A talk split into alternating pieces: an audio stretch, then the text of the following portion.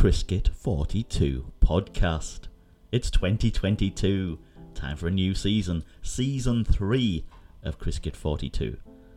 Maybe you can hear a little bit of rattling in the background out here in the desert lair. Lots of sandstorms rolling around at the moment. So any background noise I apologise for. So as I'll be coming in your ears throughout 2022, I'm also going to try and continue to do the music myself. Yes, quite often I would use background music, or usually free music, but I'm going to try and do it all myself in the future using the keyboard or the ukulele or whatever I have to hand. And we'll see where we go with that. Because it's nice to keep the podcast completely my own, and not infringe copyright, of course. So, what are we going to talk about into 2022? Hopefully, get an episode out a month, maybe more. I'm going to try and keep these a bit less scripted as well. This one, I'm just going to make it up as I go along and see where we end up. So, what have I been up to? It was Christmas, it was New Year. Happy New Year to everybody. I hope you all had a fantastic Christmas and New Year. And if you didn't, try again this year. What did I get up to? I was travelling to the UK. I managed to get in a couple of concerts, some great bands. Firstly, I went to Newcastle, in the northeast of England, and I went to see the Twang, a great early 2000s band. And they were on at Newcastle Riverside, a great little venue, just on the side of the river those of you familiar with Newcastle Brown Ale bottles, if you see the bridge on the front of that, the venue is just underneath that bridge. Although for this Asian blooded man, and used to warmer climes, it was really, really cold out there. Freezing fog rolling in. I wasn't happy with that. Who else did I go and see? I was lucky enough again to visit one of my favourite, more recent bands, a band I first met at Glastonbury in 2019. Hopefully, Glastonbury 22 will happen. I guess more about that as and when it does. But I saw the bar steward sons of Val Doonican, and they were on their anarchic Winter Woolies tour, and this was the finale, but it was a fundraiser for Barnsley Hospice in Barnsley, in Yorkshire, in England. It was an evening of silliness, sing alongs and songs in the key of Tarn, and including their traditional, terribly acted panto. This year's crap panto was Count Orlok and his Symphony of Horror, and it was at the Barnsley Electric Theatre. But this was a whole evening of great music. The Bar Steward Sons are actually known for their parody songs, but there was other musicians there, such as Canadians in Space, great local band, not Canadian and not from space. There was the inimitable ukulele disco of McShane and Shaw. Check them out, amazing with the ukulele. You all know I like my ukulele. But there was the one and the only Mike McBride from Pocket Full and Out. Unbelievably funny, for me, this guy is a genius. Check him out on YouTube if you can find him, Mike McBride, or Pocketful or Nout, or apostrophe Nout, N O W T. There's a really funny video of him singing in the back of a Barnsley pub in a wheelie bin. Says it all, really. He also played the part of Count Orlok throughout, and including his crap cardboard teeth, fantastic performance. Also on the bill were Muddy Summers and the Dirty Field Whores. A really good three piece band. I think they normally have four, but one was missing. But anyway, another good band to check out. Lots of fun was had, for sure. In fact, all of the festive music I had was enjoyable. The final offering was Ocean Colour Scene in the Roundhouse in Camden Town in London. A great venue. I think I actually mistakenly told people it was built around an old gasometer. You see these around London in old pictures where town gas used to be stored up in huge tanks. And many of the buildings around this area, particularly near King's Cross, have been developed and adapted from these gasometers. However, the roundhouse, I was mistaken, it wasn't. It was actually a roundhouse for locomotive engines back in the day of steam trains. And this was a turning point for the engines. But it's a fantastic venue, huge venue with great history, and perfect for watching Ocean Colour Scene. One of my favourite bands of all time, and even better, they were joined by Paul Weller for a couple of songs. Even the support band were really good. It was the enemy, as soon as I walked in and heard them playing, fantastic. Check them out too. Okay, that quickly sums up which concerts I went to over Christmas. And also, if you were listening to these podcasts during Christmas, you'd have heard my festive crackers, which featured 12 classic Christmas tales, one actually original poem, which I wrote myself, see if you can spot which one it was, and a few other stories from around Christmas to get you in the festive mood. Very enjoyable to do, and I hope some people got some fun out of that as well. Maybe do the same next year. Talking of Christmas, what did I get for Christmas? Well, this has already featured once on the Criskit YouTube channel. I got a banjolele. But not any old banjolele. A certain two people bought me a vintage John Gray & Sons banjolele. Now the instrument is circa 1920s, possibly 1940s. The original book, which teaches you how to play the banjolele, which is in the original case, says 1927. I think the instrument may be a little bit newer than that, 1940s perhaps, but it's hard to date. But it's a great classic instrument for sure, and I was very appreciative of that. I finally got it tuned up a bit better, and hopefully have some more banjolele songs. Ding ding ding ding ding ding ding has to be done. And as I said, the Kriskit YouTube channel, lots and lots of content on there of recent times. I did a week of the musical songs. I've just been doing any old songs I can think of and give them a go. Performed live here in the Desert Lair and other places, on keyboard or the banjo, or now the banjolele. Fantastic. Well, at least I'm having fun with it anyway. Now, what I thought I would do for the main section of this podcast is talk about something, well, a place I've visited many times over the last 26 years. No, it's not Disney World. No, very close to Disney World though. And I was thinking, after the recent shenanigans with Disney, and and I really think the park experience has been downgraded over the last few years, with more of a money grab, for want of a better word. I think the demise of the Fast Pass is not a good thing, and now having to pay for rides, on top of already paying for your ticket entry, and even just paying to get in a queue, it's not really for me and I could see a lot of people reducing their time spent at Disney parks. So, who will gladly take those customers? Well, over the last few visits for me, Universal Studios is really stepping up its game. Fantastic parks, and it does have the history. People sometimes think it doesn't, but it does have history. After all, Universal Studios, 1912 I think it was established. So I'm going to discuss the Universal Studios parks in Florida. And what I thought about doing was, if I had two days to visit these parks, how would I do it? where would I stay, what would I eat, what would I drink. And I based this basically on, on driving perhaps a couple of hours to get there in the morning and arriving at the park at say 10.30 in the morning for your first day. You've got two days to do it, you can hop between the parks. This is how I would do it. Not for everybody maybes, but a couple of tips and a couple of hidden gems in there as well. So here we go. Let's talk Universal Studios, Orlando.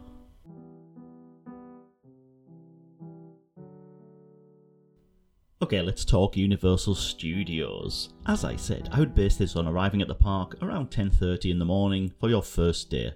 So if you've driven there from a few hours away or you've just landed the night before, it gives you time to get breakfast and get ready for a day at the parks. Where would I stay? Let's start with that. Well, for me, you have many choices of hotels around Universal, and some cheap motels on International Drive if you want to do that. But for me, probably the best value is staying at either Surfside or Dockside. These are part of the Universal Studios resort, although they are owned and operated by Loews, I believe. But you can get a real bargain here. For around $118 per night, plus tax, or if you know a friend who can get you them cheaper, even better, the Florida resident rates are very good. You can stay at Surfside or Dockside. I've stayed at both. My preference would be the slightly smaller Surfside, no idea why, it just seemed more homely to me, and it's a more pleasant place to stay. Not as chaotic as Dockside is. I'm not saying Dockside is a bad place, I would stay there in a heartbeat as well. But Surfside for me, just slightly better. And it's also, I believe, the first drop off on the way back on the bus. Always good. So, yes, that's what I would do. I would stay at Surfside. I would check in early. You might not get your room, but they're more than happy to issue you your room key. It won't work yet, but it will when you come back.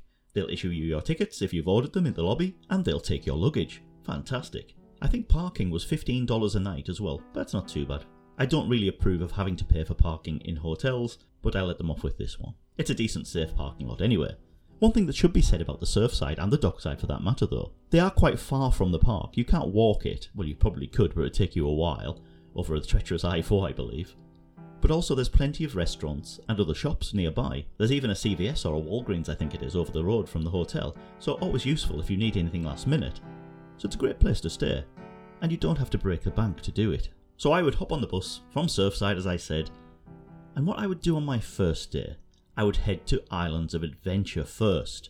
Get the bus across, walk through City Walk, and you'll spot the Pharos Lighthouse, yes, that's what that lighthouse is, at the port of entry. And this is the real Islands of Adventure icon, as it stands modelled after the lighthouse of Alexandria, which is actually one of the seven wonders of the world. Or was it one of the seven wonders of the ancient world, I believe? Okay, enough history. As I said, I haven't written anything about this, but I'm just making it up as I go along, so it'll be fine. We'll see what we end up. If I make any mistakes, don't worry. So, yes, we're going to do one lap of Islands of Adventure for our first day. And a good tip for these parks Don't worry about hitting the big rides at all. You will get to them. Don't rush to them. Everybody does that. It's not worth it. So I would start at port of entry and I would turn right. I would head to Seuss Landing. If you're hungry, get a quick snack of Who Hash at Green Eggs and Ham. It's not a bad little stop. It can be a bit of a slow queue though sometimes, but if it's not busy, go for it. Get some Who Hash and that will load you up ready for the day. And what would my first attraction be? Of course, the cat in the hat. You must not be about when your mother is out, as the fish in the dish once said. Okay, I would do that. It's not one of those earth shattering rides, it's not a thrill ride, it's just a good bit of fun to know that you've arrived at Universal. I would also try and fit in one fish, two fish, red fish, blue fish too. Simply for the reason that I like to say one fish, two fish, red fish, blue fish. As you all know, or may not know, I do like my Dr. Seuss. You'll notice everything in Seuss Landing actually is non geometrical. Did you know there are no straight lines in Dr. Seuss's books? They're all wobbly lines. And that's why everything in Seuss Landing is. A little top thing actually, I seem to remember somebody telling me this that the palm trees there were retrieved because they're all bendy and out of shape because of Hurricane Andrew.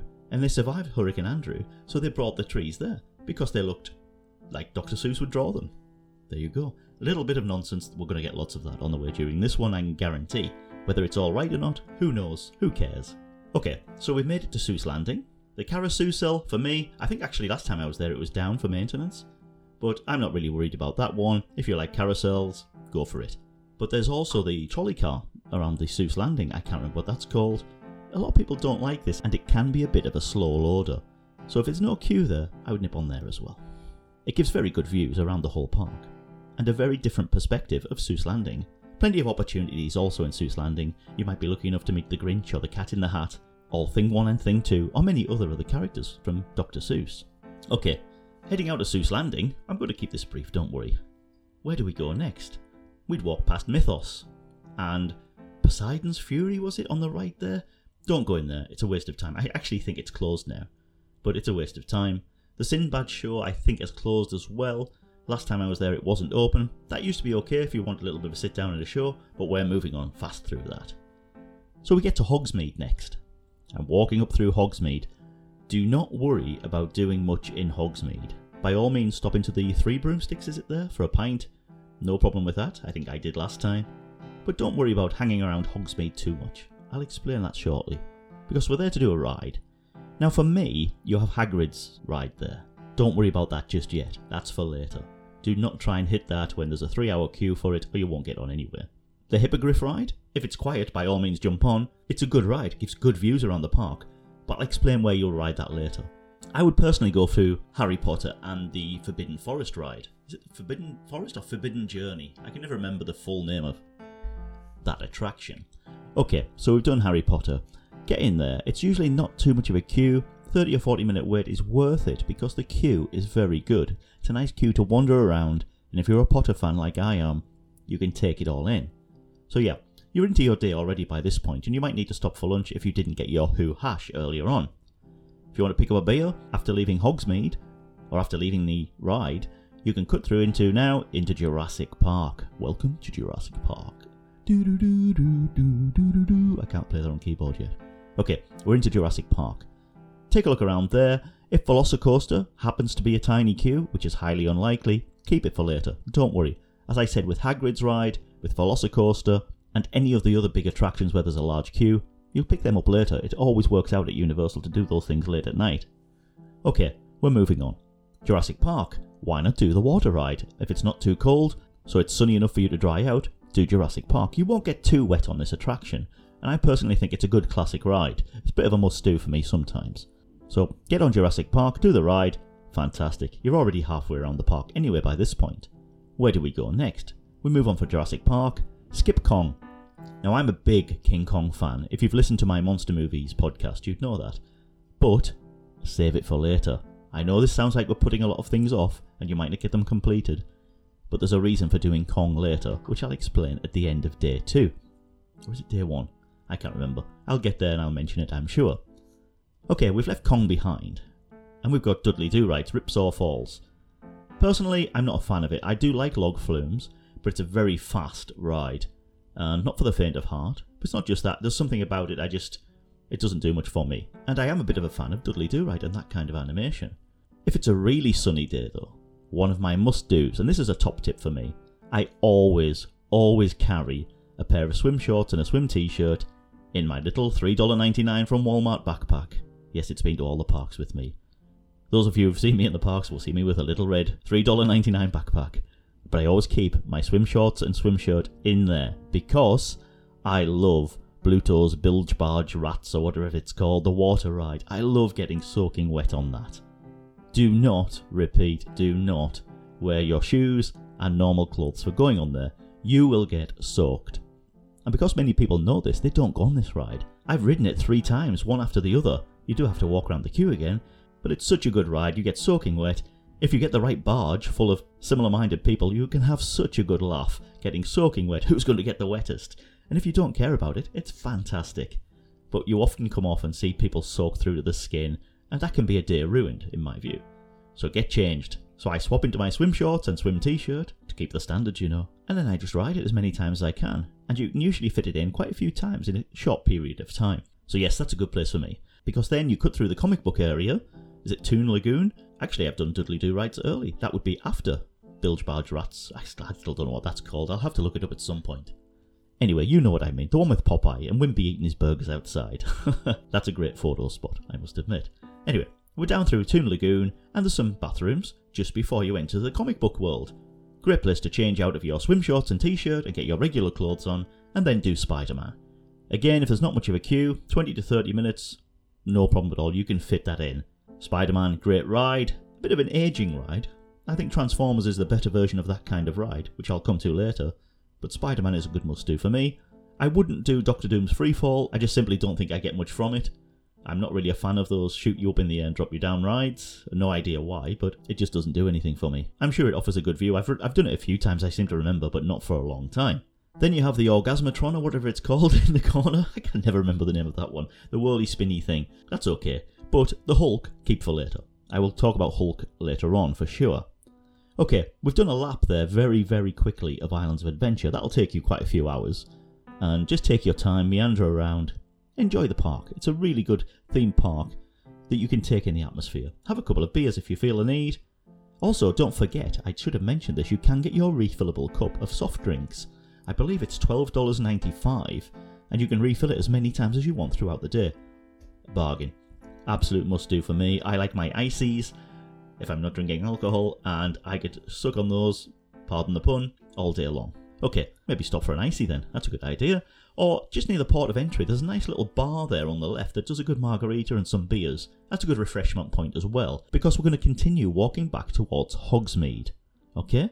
By the time you get to this point, it should be evening. Starting to get a bit darker, park is starting to thin out, okay? We've skipped about six hours here, by the way.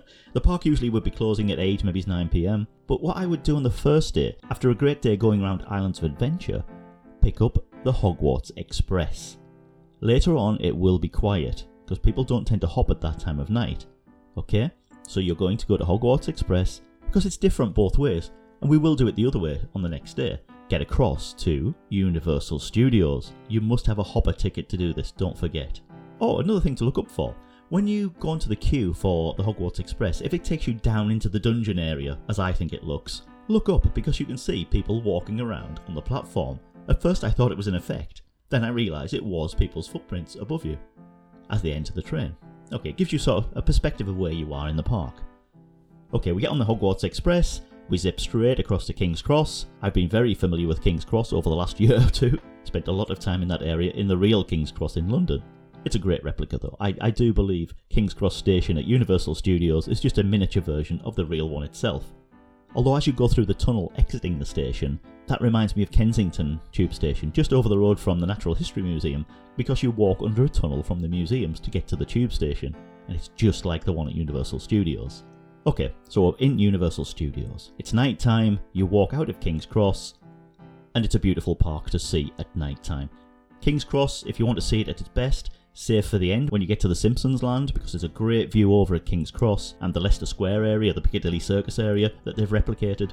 Actually, if you look at the lampposts along the side of the waterway area there, they are genuinely replicas of the walkway along the River Thames in London. The lampposts are the same. It's incredible. While you're there, look out for Kreacher in Grimmauld Place. He'll be opening the curtain from time to time, and maybe talk to Stan. Stan Shunpike, is it? And the and the talking heads of the night bus.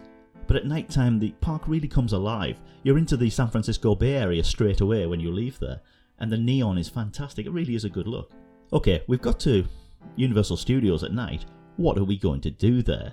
We've done the Hogwarts Express across. Now is a perfect time to fit in the Rip It Rocket. Well, what is it called? I can never remember what that one's called. Um, let me think. It's the Hollywood. I've got to get this name right because I never can. It's the Hollywood Rip Ride Rocket. That's it. Hollywood Rip Ride Rocket. Perfect time to ride on that attraction. It's nighttime, so it looks great. And that's where you select your own music as well. In fact, another top tip. Yes, I'm going all over this place with this episode, but I'm just speaking as I find. One thing about the Rip It Rocket, as I'm going to call it, because I can't remember it even still, there's a top tip about the hidden songs that are available to riders on there, but they're not included in the queue video.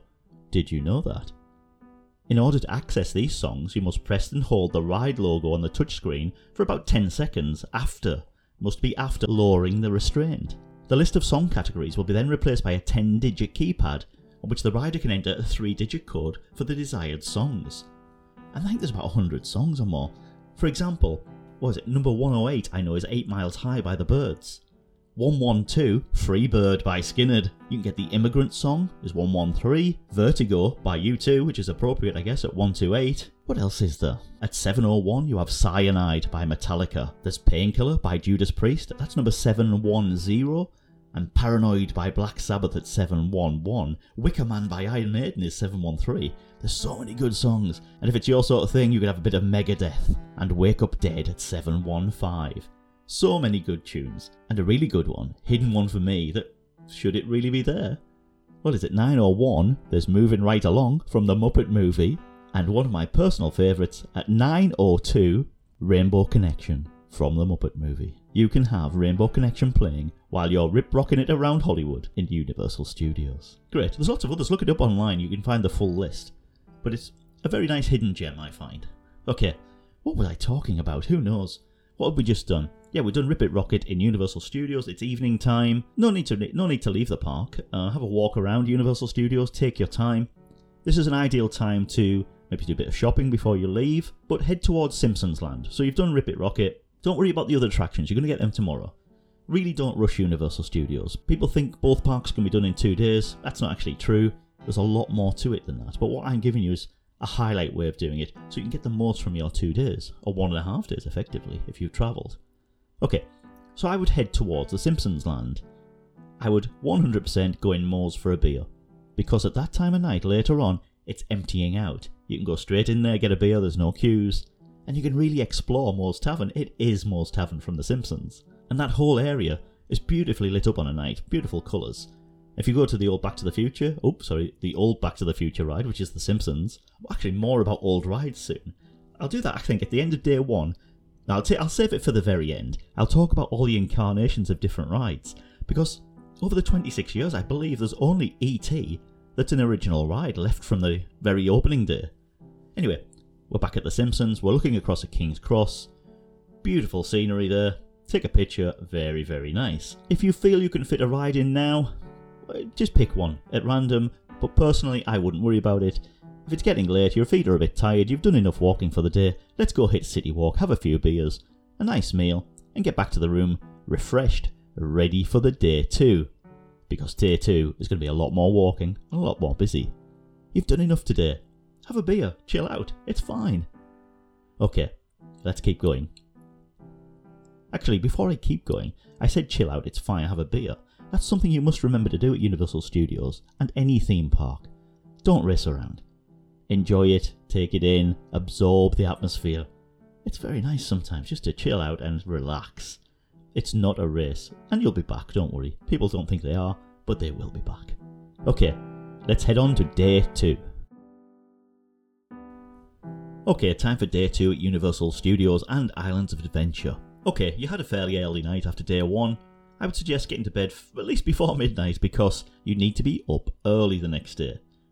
Because you're staying at the Surfside, or the Dockside, or any Universal Studios hotel, you will get an early entry to the theme parks the next day. When I was there last, the early entry was 8am, the park opened at 9, so here's what to do. Now, the day I went, Islands of Adventure was the early opening park. Don't walk to it straight away. As you go through City Walk, turn right, enjoy yourself around City Walk, take some pictures because it's quiet, there's nobody around that way. Everybody's going to Islands of Adventure. You're not, you're heading over to Universal Studios because the Universal Studios Globe, which is the icon of the Studios park, will be free of people taking photographs. There'll be nobody there. Maybe it's one or two, but it's the ideal opportunity to get that perfect picture in front of the globe in front of the entrance to Universal Studios. Make sure you get there early before Islands of Adventure opens, but give yourself time to enjoy City Walk being fairly empty. It's a good tip, and you get some great pictures around that time. Then take a nice stroll past the Hard Rock Cafe, more about that shortly, and the chocolate factory that's there now. It used to be the NBA restaurant. The new chocolate factory doesn't really appeal to me, but I'm sure it's for somebody. And then I would walk over to Islands Adventure and go in again. Okay, going in again, you say? We're not doing another lap of Islands of Adventure, are we?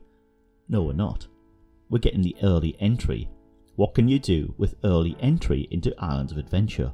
Turn right through Seuss Landing. Do not pass go. It won't be open anyway. You'll be redirected round the back because only certain areas are open early. Not everything. That's an interesting tip as well to remember. But you're going to Hogsmeade. Everybody else is racing past you because they want to ride Velocicoaster, Harry Potter, or Hagrid's ride. No, don't do that. You're going to get those later, don't worry, if you haven't already done them. You're going to spend time in Hogsmeade, that's what you're going to do. There is so much to see in Hogsmeade, in the windows, the shops, the whole area. As a Potter fan, it's a must do and a must stop. Take your time and enjoy it. If you go in there at 8am, there's no crowds. Everybody's racing past. You, you can spend time looking in the windows, taking your pictures, looking for those little strange Potter icons that are in there as well. There's lots of hidden things. I'll come to hidden things later on, actually. Make sure you go to the bathroom next door to the three broomsticks as well, the one marked boys and girls. Spend a little bit of time in there. And listen to Moaning Myrtle. Very much worth a listen. Yes, sad I know, spending time in the bathroom, but it's great. She is one of my favourite characters from the movies and the books, and even better when you hear her in real life. Well, is it real life? Whatever life it is. Okay, so you've spent time in Hogsmeade, you've got all the pictures you need.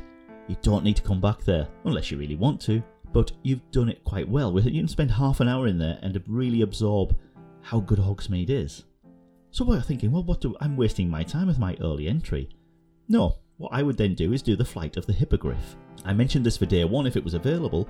Day two, I definitely do. You'll walk straight on there. It's a very short and fairly smooth ride, but you get a beautiful view over Hogwarts, over the rest of Universal. For me, it's a nice little ride to start the day. No rush. You've done Hogsmeade, you've done Flight of the Hippogriff. Fine. No need to rush to Velocicoaster at that time of the morning. No need to rush and do Hagrid's either. We will come to those, don't worry. By all means, though, if they are very small queues and you feel inclined, it's a nice one to take off. Would I rush there? Probably not. I could have easily picked up Velocicoaster at the end of day one as well. I didn't really mention that. Before I went on the Hogwarts Express, it's quite a good time to get to Velocicoaster, really. You'll probably get a 30 minute queue, 40 minute queue, which will probably turn out to be 20 minutes. Something I didn't mention about the Velocicoaster queue actually, I do like the lockers there. Because everywhere in Universal you have to use a locker, so your garbage doesn't fall out onto unsuspecting patrons below, I guess, or lose it. But the locker's there. The open locker, to put your stuff in, is on the entrance queue, and you don't come back that way. So how do you get your things out? Fantastic ingenuity. As you exit the ride, the backside of your locker, there's another door, and you can take your stuff. So simple, so effective. Anyway, that's on Velocicoaster, by the way. Where was I? Oh, we're going off on all sorts of tangents now. okay, it's day two. We've arrived early, we've done our photos outside, we've entered Islands of Adventure, we picked up Flight of the Hippogriff, and maybe a major ride if you feel the need. Looked around Hogsmeade. Where we're going next, we're back on the Hogwarts Express to Universal Studios. It'll be a walk on at this point, don't worry. But it doesn't open till park opening, I must add. So you've basically had an hour in Islands of Adventure. That's fine. We're Hogwarts Expressing to Universal Studios. The moment I arrive in Universal Studios, shall I do Gringotts? Shall I do other big rides? No. We're going straight to the Mummy. That's where we're going. Come out of Universal Studios, King's Cross Station, turn right and head to the Mummy, formerly Kongfrontation. More about former rides later though. Quickly get on the Mummy. If there's a queue, which is highly unlikely as the park has just opened, do the single rider line. It's pretty easy. After the Mummy, where would I go? I'd go straight to Transformers. It will be a walk on. Mummy and Transformers at this time of day are fairly much walk ons. Best time to do them. You don't want to wait 40 minutes for these rides later on. So you've ticked off Mummy, you've ticked off Transformers, you've done a ride at Islands of Adventure. It's only 9.30 by this point, maybe it's even 10. What should we do? E.T. E.T., a classic ride. I love riding this ride, and my last time I went on it, it felt as though it had been refurbed and almost back to its former glory. So yeah, you can get E.T. in fairly early without any queues. You've done E.T., take a look at Woody Woodpecker ride and the Curious George area if it's a really hot day. And already you're, you're ticking off the rides, but you're taking your time. So after you've done the Woody Woodpecker ride, I'm not really one for the animal shows. If you feel the need to do that, by all means do it, but head towards Simpsons. Now I can't remember the name of the Kang and Kodos ride. I'm going to have to look this one up. I was trying not to use any form of help with this podcast. What what is it called? Oh no, it's in the Simpsons area, just after the Duff area, where the Duff beer bottles are. Kang and Kodos. I'm going to have to type this in while I'm talking because I can't remember the name of the ride and it is the Twirl and Hurl, or the Twirl and Hurl as it's called. Great ride. Not so much the ride, it's the comedy in the background about the aliens trying to take us all prisoners and make us do their will. Very good ride, and again, you'll walk on that in 5 10 minutes. You've done that, do the Simpsons ride. I still prefer Back to the Future, but the Simpsons ride is still good. Lots of hidden gems in there if you're a Simpsons fan. And then Men in Black. All those rides, you say? Well, that's not going to take you just 10 minutes. But you've done Mummy, Transformers, E.T., Woody Woodpecker, Simpsons Ride, Twirl and Hurl, Men in Black. That's your morning complete. There's a full morning right there. But it's also going to be out of the way of everybody else. So you've had a nice busy morning, you've done plenty of attractions, you've seen some characters along the way. You might even see Doc Brown running around. He's quite often near the train and the DeLorean which are actually props from the movies of Back to the Future. So, what to do next? Now, this is where I like to slow things down. I'm going to City Walk for lunch and some drinks. Why not? I'm on vacation, I want some nice food, and I want to get drunk. Well, not too drunk, but just a little bit merry, shall we say. So, as you leave Universal Studios, there's a tip. Around about 12 to 12:30, you can catch the Bourne attraction. I can't remember the full name of it, but it's the Bourne Experience or the Bourne Identity Experience, whatever it is. For me, again, a bit of a must do if you've never done it before. It's the old Terminator attraction, again, more about that soon, but it's a really good place to go in, sit down, and enjoy the attraction. It's a very. I can't even think of a way to express how clever it is, but it's a very good experience. That's all I can say. I don't want to spoil it for anybody. It's a sit down cinema experience, but it's well worth a look. And then that sets you up nicely for lunch. You've had a little bit of a rest in Bourne. That show will take you probably 20 to 30 minutes. Let's hit City Walk for lunch. That'll be about 1pm by this point. So, where to go in City Walk? Well, we've left Universal Studios, walk straight past the NBC restaurant because that is not very good.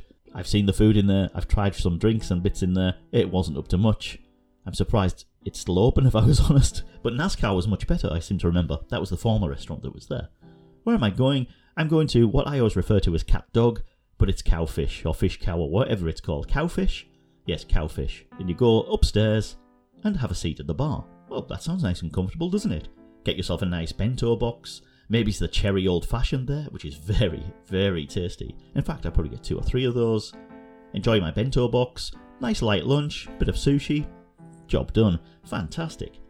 Now, that doesn't take just five minutes. I'd probably take a, at least an hour in there, and maybe an hour and a half. Enjoy myself. Maybe have a look around the shops, have another beer around City Walk. I might even go over to Hard Rock Cafe. A bit more about Hard Rock actually shortly and have some wings there. Their wings are very good in Hard Rock, they always have been. I've been to many Hard Rocks around the world, and they always seem to do good wings. Have a beer in there, just chill out for the afternoon. Take about three hours. That's what I would do. Enjoy myself around City Walk. Nice few beers. Let everybody worry about the queues in the ride. Let everybody else go and run around. Let them rush around. It's not your job. We're having a vacation today. So I enjoyed my late lunch. I've maybe been to the Hard Rock. Actually, another tangent. Just near Hard Rock, if you look carefully in one of the gardens to the side there, there is in fact a piece of the Berlin Wall. Yeah, there you go. There's also another entrance to Universal Studios where the Blue Man Group theatre is. You can actually cut through there and get in, but that isn't always open. But worth a try if you're going back in that way. Okay, We're going back into Universal Studios. By this time, it's probably 4 pm. You've probably got four hours left of the park open. Now I've still got time to hit plenty of things. So do not pass go, head straight to King's Cross and get the Hogwarts Express the other way back to Islands of Adventure. You say I could have walked there, but it's worth doing Hogwarts Express both ways, and there'll be pretty much a walk on at this time of night anyway. It won't be too busy. If you didn't do Rip It Rockit, pick that up on your way in as well. It's worth doing. If you didn't do it the day before because it was too busy, pick that up now. And also check out the Minions attraction because that has horrific queues. It's a bit like Peter Pan in Disney World, where it always seems to have big queues. But as the day goes on later and children are going home, the queue will come down on this. So maybe get Rip It Rockit, pick up Minions, then into King's Cross. Because you're heading to Islands of Adventure, and then you will do Hagrid's or Velocicoaster, which one you haven't done already, or even both, because the queues will be fine. By the time it gets to 6pm, queues for Hagrid's or queues for Velocicoaster are usually pretty easy. Every time I've found big queues are advertised, but you get there and it's not really, it's quite an easy get on.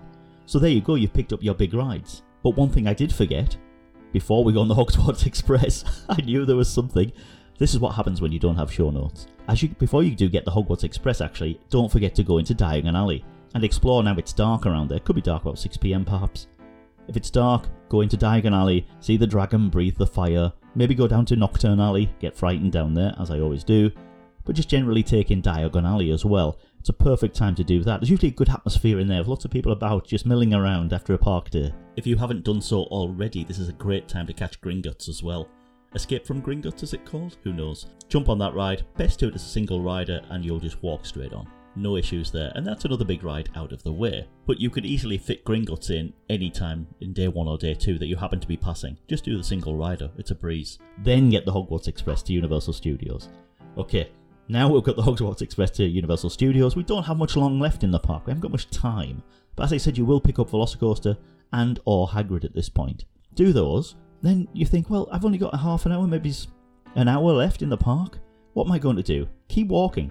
Go straight to Kong.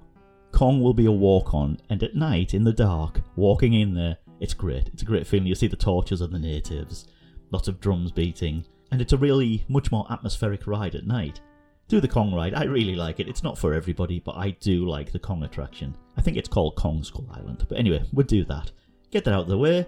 Continue walking through Toon Lagoon into the comic book area. And what's the last ride you're going to do? Of course, it's night. You've had a few drinks, you're full of food, you're a bit tired. Let's do the Hulk. Why not? Hit the Hulk. It'll be straight on. You'll be walk on in seconds on there. And a great way to end your second day. Because now it's about 8 pm. You've rode the Hulk. What am I going to do? I'm hitting City Walk. I'm going to Pat O'Brien's, I'm going drinking. And there you have it. In a nutshell, that's two days in Universal Studios. You didn't do everything. You may pick up extras along the way, or maybe not do everything. It isn't an area you can do in two days. You'll never do everything in the two days. You might think you did, but you won't see everything. Take your time, look around. Actually, next, after this day two, I will talk about some of the more hidden gems and some of the more unusual facts about uh, Universal I've found out over the years, really. This is sure to go wrong without notes, but we'll see what happens. Okay, that's your day two complete. Okay, let's talk a little bit more about some of the more hidden things in Universal, shall we? I spoke about Moaning Myrtle and some of the other more hidden things. There's also plenty of Jaws tributes. I'm sure you are aware that Wizarding World of Harry Potter was built on the Jaws site, or the Jaws attraction site, but there are so many nods to Jaws in Diagon Alley there's the window display in Mr. Mulpepper's Apothecary, is it? Next to, oh, that's it, next to Florian Fortescue's Ice Cream Parlour. And that has a large shark jawbone. There's Shrunken Heads in Knockturn Alley are singing Show Me the Way to Go Home, which was a song featured in Jaws. In Wiseacre's wizarding equipment, easy for you to say, there's a telescope, and that's made from actual factual parts of the Jaws queue. And lastly, if you look at the little record shop that's near King's Cross, near Leicester Square Tube Station, I think it is, on the waterfront that hides Diagon Alley, there's a cover for an album there called Here's to Swimming with Bow Legged Women by the Quint Trio, which is a reference to the line said by Captain Quint in the Jaws movie Here's to Swimming with Bow Legged Women. Yes, these things are hidden. There's also a little nod to Fantastic Beasts and where to find them. If you go in the alley between Transformers the Ride and The Revenge of the Mummy, you'll find a poster for the Blind Pig, which is the name of the speakeasy in Fantastic Beasts and where to find them. There you go. I think I mentioned the Berlin Wall, we talked about that earlier. Actually, the Minions ride, there's another little known fact that the plants outside of the Minions ride and the queue are actually banana plants. Banana. The Minions' favourite food. What else is there? Oh, this is a good one as well because Disney has hidden Mickeys. Okay? We all know that, I'm sure. Universal has hidden Adams. Adams? Who are you talking about? Adam Kubert. Right? Who's he? Well, imagine being an artist and being commissioned to create huge superhero figures that tons of people will see and admire as they're walking through a theme park every day. That's a pretty big deal, yeah? Well, that's exactly what happened to Adam Kubert. He's the artist who's a comic book art veteran, and he seems the right man for the job, obviously, because he's done so much comic book art in his life. So what did he do? He signed all of the figures with Adam. It's a bit of a fun scavenger hunt, to be honest. If you look around all the great artwork he's done in the comic book area, you'll see Adam hidden on somebody's hand or in a flash or something like that. It's everywhere if you look. Take a look next time you're there and see if you can find the hidden Adams. Going back to the Wizarding World, actually, something else I'd forgotten. If you're in Diagon Alley, there's actually the old style red phone booth outside King's Cross Station. And if you go in there and dial the Ministry of Magic, how do I do that, you say? dial 62442 because that translates to magic on a new phone. There you go. You didn't know that, did you? I hope you didn't. What else is there? There's links to Steven Spielberg in Men in Black attraction. If you shoot a guy sat on a bench, he removes his newspaper, and there's Steven Spielberg's head underneath. Actually, a little known fact about Spielberg and Universal. So in March 1987, when planning work was well underway for Universal Studios, MCA, the then owners of Universal, announced that Steven Spielberg, the director of Jaws, E.T., and loads of other hits they would use, had signed on as a creative consultant for the park. It's a bit interesting actually, because he was very good friends with George Lucas, and George Lucas was working as creative consultant for Disney. Now they're pitted against each other. But lots of Spielberg's work does appear in the Universal Studios theme parks. But the deal that tied Spielberg to Universal was extraordinarily lucrative for him. According to executives with knowledge of the arrangement, under the terms of agreement, Spielberg would collect 2% of the gross revenues from Universal Studios Florida, including tickets and concession sales. What? This was designed to continue in perpetuity, such that generations of future Spielbergs would also share in the income. That's a massive amount. However, Universal renegotiated the deal in 2009 while this meant that the director would still be entitled to a sizable slice of the resort's income, he would not now be entitled to seek a lucrative buyout until June 2017. In exchange, though, Spielberg would receive a stake in revenues from planned parks in Singapore and Dubai. That's ridiculous the amount of money he must have made from this. Must have cost Universal a fortune, but I'm sure it was worth it for them. But then again, early rides based on his movies, such as E.T., Jaws, Back to the Future, it really did help it stand out from Disney World as well and become a success in its own right. So I can understand why why he needed the income or, or made the income. Okay, what other facts do we have? Actually, the Hard Rock Cafe. Should talk about that now. The Hard Rock Cafe that's there now, it's like a Coliseum type building. When the first Hard Rock Cafe opened in Universal in early 1990, I think it was the 13th in the chain then. I think there's what 185 Hard Rocks around the world now. I've been to a few of them. But when they built it at Universal Studios, it was iconic because it was the first one. They were actually not retrofitting a building, it was purpose built for the job. And the original was in the shape of a guitar. It even had huge silver tuning pegs at the end of the neck of the guitar. I think it was 300 foot long, the neck. It was huge. That was the entrance to the restaurant. And the section was covered with a roof that outfitted with neon and fibre optic strands that doubled as massive guitar strings and it was topped off with this huge dome in the middle, with a mural underneath of famous rock stars Hendrix, Janis Joplin, the likes of that, and Elvis, I believe. And I remember visiting that Hard Rock, and it served as an entrance to the park from the monstrous car park that used to be there. That's a huge car park. Should talk about that in a second, actually. But when Island of Adventure was built and the whole park got modified, the Hard Rock Cafe had to make way, and it was closed for good in December 1998. But that was exactly the day when its replacement was ready at City Walk, so really nobody missed a beat on it. So Universal closed that entrance that was by the Hard Rock Cafe, the original one, but it didn't actually get rid of the building for until about 13 years after closing. You could be able to see it through the fences just behind the Woody Woodpecker ride in Kids Zone. I'm sure I remember seeing that. Interestingly enough, though, if you want to pay your respect to the first Hard Rock Cafe at Universal Studios, you can still do it. Just a small, curved portion of the old record plaza remains. It's tucked away behind Woody Woodpecker's Nuthouse coaster, that's the full name for it, I remember. And guests are regularly routed that way during Halloween Horror Nights to access some of the more out of the way haunted houses. Actually, I should talk about how things changed in that area next. As I said, Hard Rock Cafe Original was changed to the City Walk Hard Rock, but there's been lots of changes in the parks over the years. Obviously, the biggest change was the monstrous car park I mentioned. It was a huge parking lot, so much land, but that became City Walk. And also, we now have the multi story car parks, which I believe are among the largest in the world. The Minions attraction I mentioned, that was previously Jimmy Neutron, which was previously the futuristic world of Hanna-Barbera. Three changes over the years. Jaws in the Amity area. Actually, the shark is still there down by the San Francisco Bay Area, but that changed into the wizarding world of Harry Potter. The Ghostbusters Spooktacular became Twister, which subsequently became the Jimmy Fallon ride, which I do love actually. I didn't mention that. How, how did I miss that? Whenever you're in Universal Studios, possibly after The Mummy and in between that and Transformers, do the Jimmy Fallon race through New York. I really like it. I'm a fan of Jimmy Fallon show. It's a good bit of fun. I really enjoyed it. Again, it's not for everybody, and it's usually very easy to get on. Back to the different incarnations though. Back to the Future, I mentioned became The Simpsons. The Transformers ride, I often wondered how they managed to fit that in, but then I realised it was demolishing of Soundstage 44, which was home to Hercules and Xena, the Wizards of the Screen, and also Murder She Wrote just before that, the Mystery Theatre. Again, so many changes.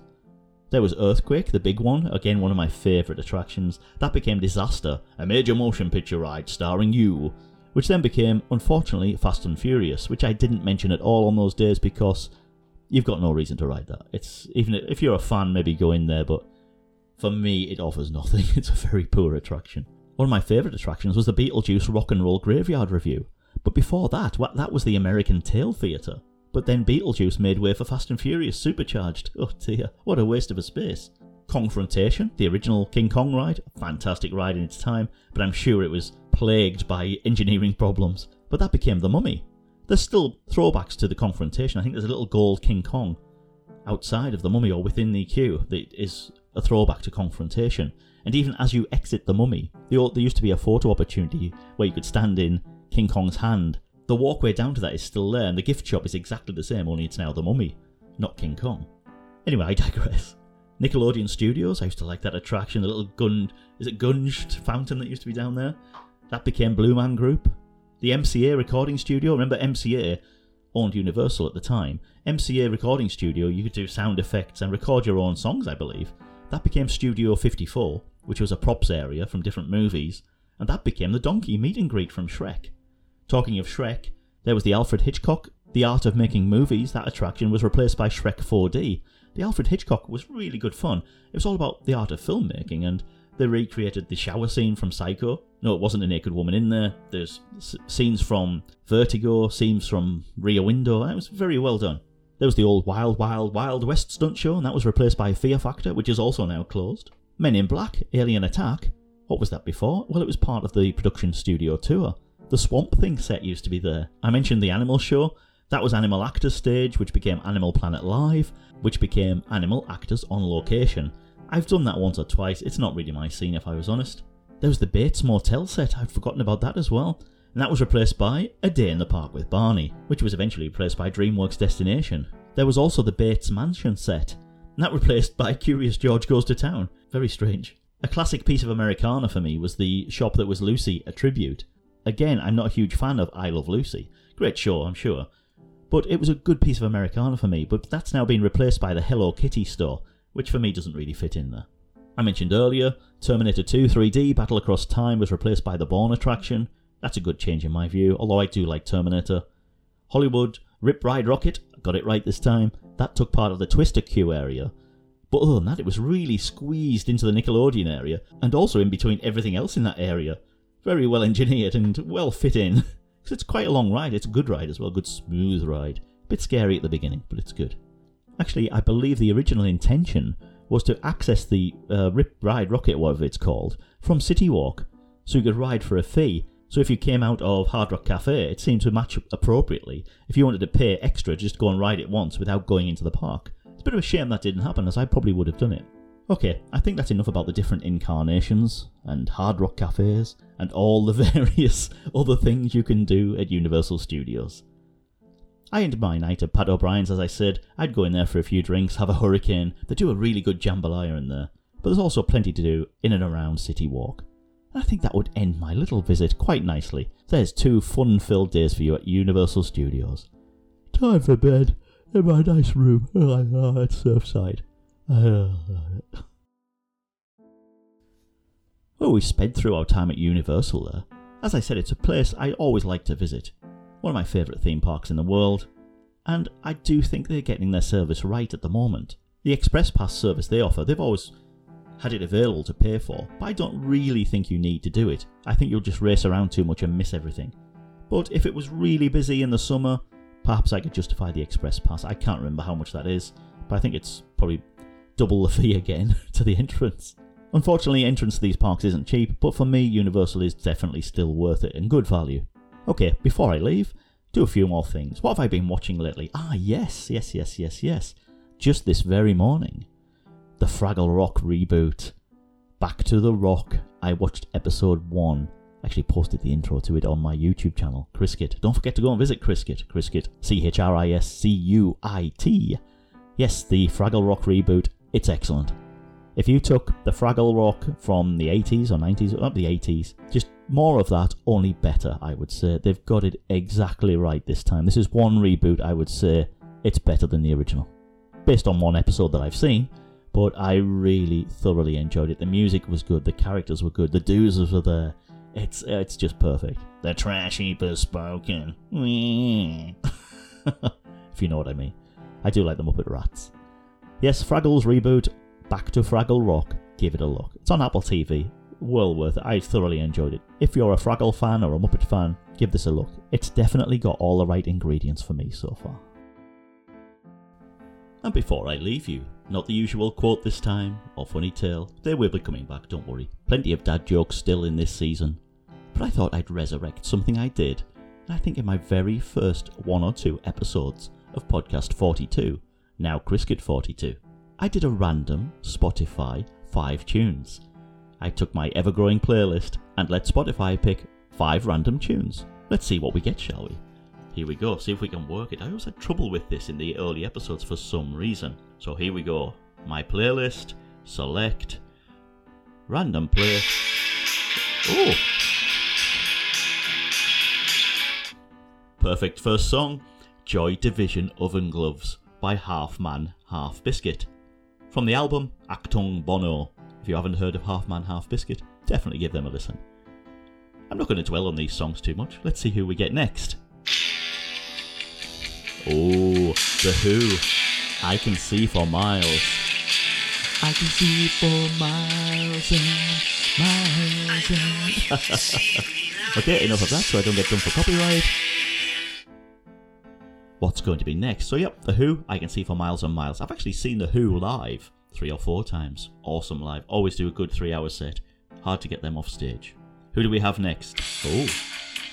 Well, you might not know this one. You'd know one of their original songs from about 1981, Turning Japanese by The Vapors. Well, The Vapors got resurrected again and created a new album last, I think, 18 months ago. And this song is called Real Time from the album Together by The Vapors. It's actually, just pause that, it's actually quite a decent album as well. So give them a look, The Vapors, V A P O R S. How many is that? That's three so far. Who do we get next? Oh, this is a good, very. I think they're a new band, but they're new in the charts. Fontaines DC, and this track is Dublin City Sky. Very good band, and definitely been adding more of their songs to my playlist over the last few months. Check them out. If you can hear that, you get the idea. What's next? Ah, another classic of mine. I've mentioned these before, I'm sure. Shed 7. From the album Instant Pleasures, Enemies and Friends. Now, Shed 7 have been around a long time. I remember watching them in the 90s. I've seen them a few times as they do their Shed December tours each year recently. And this album was brought out, must be three, two and a half, three years ago now. Very good album, worth a listen right the way through. Okay, there's your five songs for today. I do like that little section actually. Hopefully, it'll give you some inspiration of music to listen to. But that's just five random songs from my playlist of about 5,000 songs. Okay, where do we go next? I think that's about it, really. Okay, I think that about wraps up a rather upbeat episode 1 of season 3 of Chriscuit 42. Hopefully, you've learned a little bit about Universal Studios and you end up visiting there soon. Tell me about your visit. Don't forget you can contact me on podcast42, P O D C A S T F O R T Y T W O, I think I spelled that right, at gmail.com. Also, keep checking out the Chriscuit YouTube channel. Lots of ukulele shenanigans, Fraggle shenanigans, and keyboard attempts on there as well. Any requests are always welcome. Had a few song requests recently and did a few of those for people. So drop me a line. Anyway, if you've made it this far, thank you for listening, and we'll see you more in season 3 of Chriscuit 42.